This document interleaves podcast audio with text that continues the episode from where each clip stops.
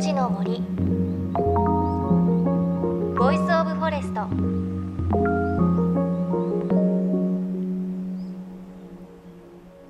おはようございます。高橋真理恵です。この週末は成人式という地域多いのではないでしょうか。新成人の皆さんおめでとうございます。そしてお正月が過ぎたいちがつじゅういちにちは鏡開き、鏡餅食べるわけですが、お餅料理っていうと何ですかね。私はやっぱりいちがつはなんかお雑煮を食べる時が多い気がして、お雑煮皆さんお餅何個ぐらい入れますかね。私はにこ入れたのをにはいいつも食べています。で、あのお雑煮のあのお餅が入ってて、そのお餅がちょっと焦げてて茶色くなってるところが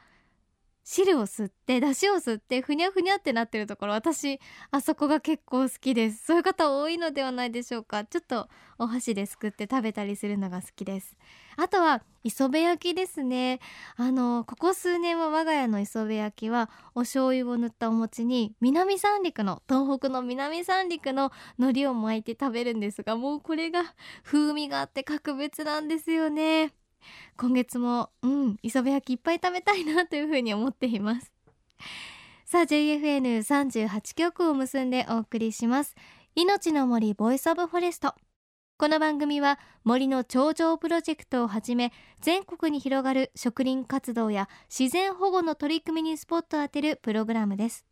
各分野の森の賢人たちの声に耳を傾け、森と共存する生き方を考えていきます。さあ、全国で地元の杉の木を見直そうとさまざまな活動を続ける不思議な団体、日本全国杉だらけクラブ。現在もメンバーを増やし続けているこの団体は、各地域で地元の木材を活用したさまざまな取り組みに関わっています。そして杉だらけクラブは年に一度大きなイベントも開催しているんです。どんなイベントなんでしょうか。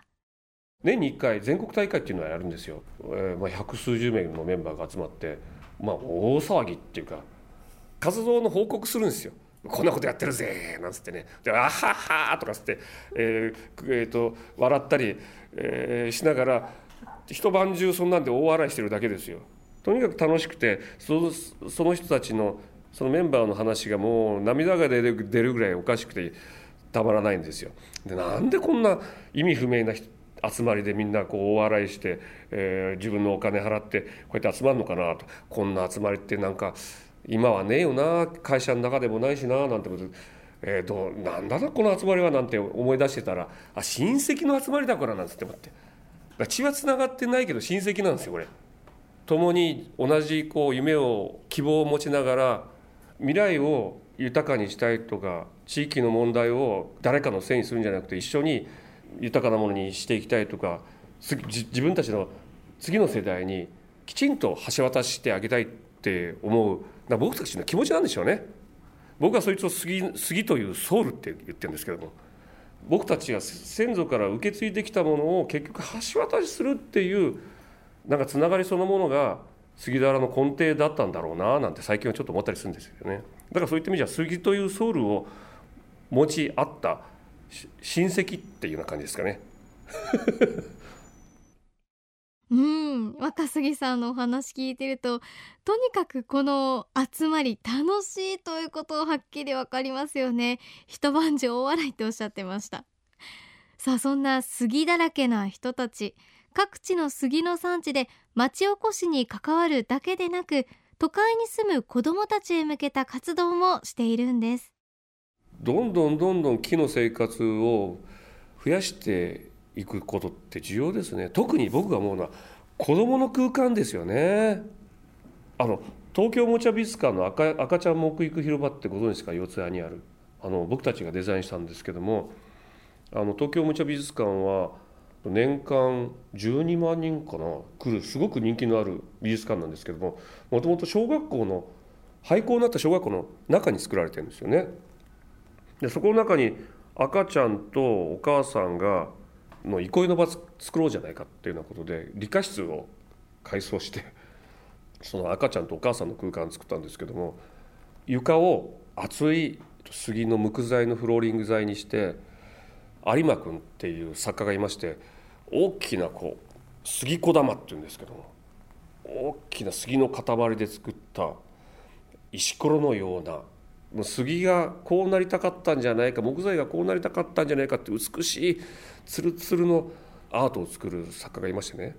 枯山水のようにトントントントントンと置いて、極めて抽象的な木の空間を作ったんですけども、で大体子どもの空間っていうのは怪我しないようにマットが引いてあって、赤とか黄色とか、えー、と青色の原色があって、で大体その傍らでお父さんがふーっと疲れてるみたいなね、な, なんかその子供を放置する空間ではなく、お父さんもお母さんも子供も楽しく豊かで、えー、癒されて、えー、創造的でこう気持ちのいい空間にしようと思った時に、なんかその具象的な空間より枯山水のように抽象的な空間の方が面白いなと。で子供から見れば木目は目に見えたり川のように見えたり、想像力を働かせればどうにでも見えるはずなので、なんかそれぐらいこう謎めいた空間の方がいいななんて思って作ったんですけども、まあとにかく評判が良くてですね、全員裸足なんですよ、大体見ると。それでもうスリスリしていると、えー、ベロベロ舐めると、とにかくこう体全体でその感覚を味わおうとするので、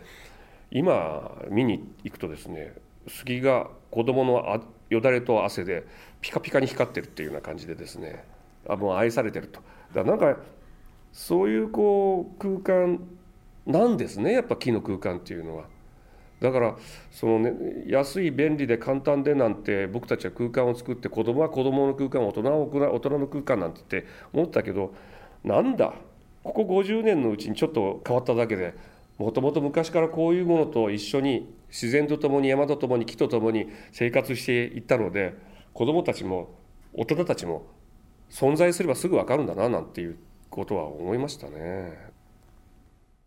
お話に出てきた杉小玉、今画像を見てるんですが、これちょっと想像していただきたいんですが、よくこう日本庭園にある大きな庭石ありますよね、ゴツゴツした大きい石、あれが一塊の杉でできてるんですね。だから多分ちょっと皆さんが想像するものよりももう一回りもう二回りぐらい大きい杉の塊、そんなイメージです。初めて見ましたね。あの上座ったり下もぐったりして子供遊ぶんでしょうね。またこの東京おもちゃ美術館には小玉のプールというものもあります。これは小さな子ども向けのプールに杉の木の小さな塊、これ小さな杉小玉と呼ぶそうなんですが、これがたくさん入っていて、プールみたいに杉の木の中をゴロゴロしながら泳いで遊べちゃうというものです。もうなんかちょっと聞いてるだけで楽しそうですよね。杉を使ったものに触れる、杉の床を裸足で歩く、時にはベロベロもしちゃう。若杉さんはそうやって杉を五感で感じることが子どもだけでなく私たちには必要だと話します。杉の魅力はまっすぐ育つと、割とこう大きくなる。だから割と大きくなるっていうのは柔らかい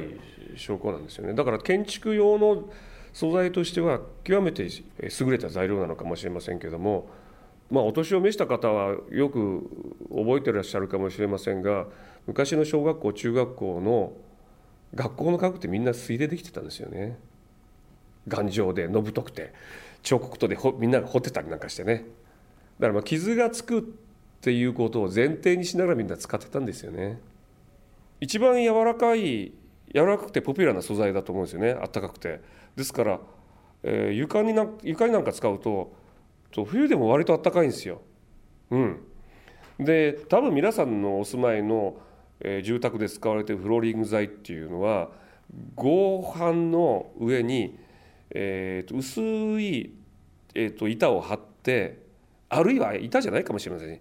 シートかもしれません、プラスチックのね。で傷がつかないようにさらにコーティングをしてあって、えー、傷はつきませんけども、冬はひんやり冷たくて、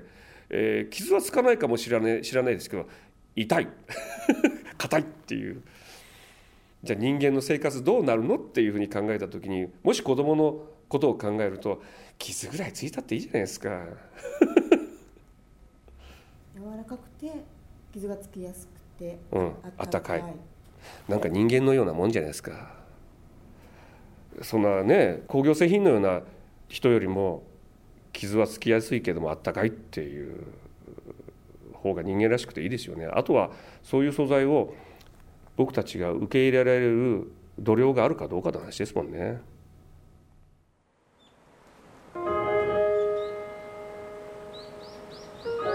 命の森、ボイスオブフォレスト。命の森ボイスオブフォレスト。今朝は日本全国杉だらけクラブの若杉浩一さんのインタビューをお届けしました。うん、若杉さんの最後のお話にありましたが、フローリングって冷たいですよね。特にこの時期、朝起きて最初の一歩素足で踏んだりするともうヒヤッときてドキッとしますよね。そう考えるとすごく温かみがある床っていいなって思いましたね。やっぱりこう今まで便利が一番だったり傷がつきにくい方がいいっていう価値観が私の中にもありましたけれど、でもきっとお話聞いてると、もし傷がついちゃってもそれって味になるのかもしれないですし、あ、子供の時こんな傷つけちゃったっていう新しいなんか価値観も生まれるのかなと思いますね。そういう私たちの中の価値観とか気持ちを変えることが木を生活に取り入れるまず第一歩なのかもしれませんよね。さあ、この日本全国杉だらけクラブ入りたいという方いらっしゃるでしょうか。気になるという方いらっしゃいますかね。実はウェブサイトで随時会員を募集しているんです。応募フォームから申し込めば素敵な会員書が届くということです。入会は無料です。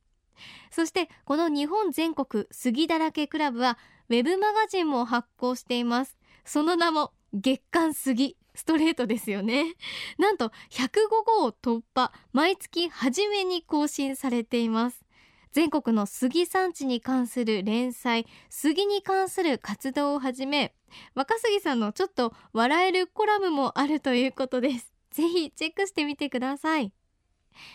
さあ、そして番組ではあなたの身近な森についてもメッセージお待ちしています。メッセージは番組ウェブサイトからお寄せください。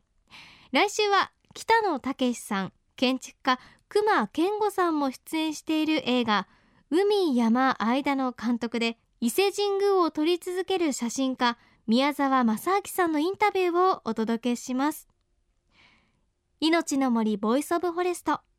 お相手は高橋まりえでした。命の森の森ボイスオブフォレスト。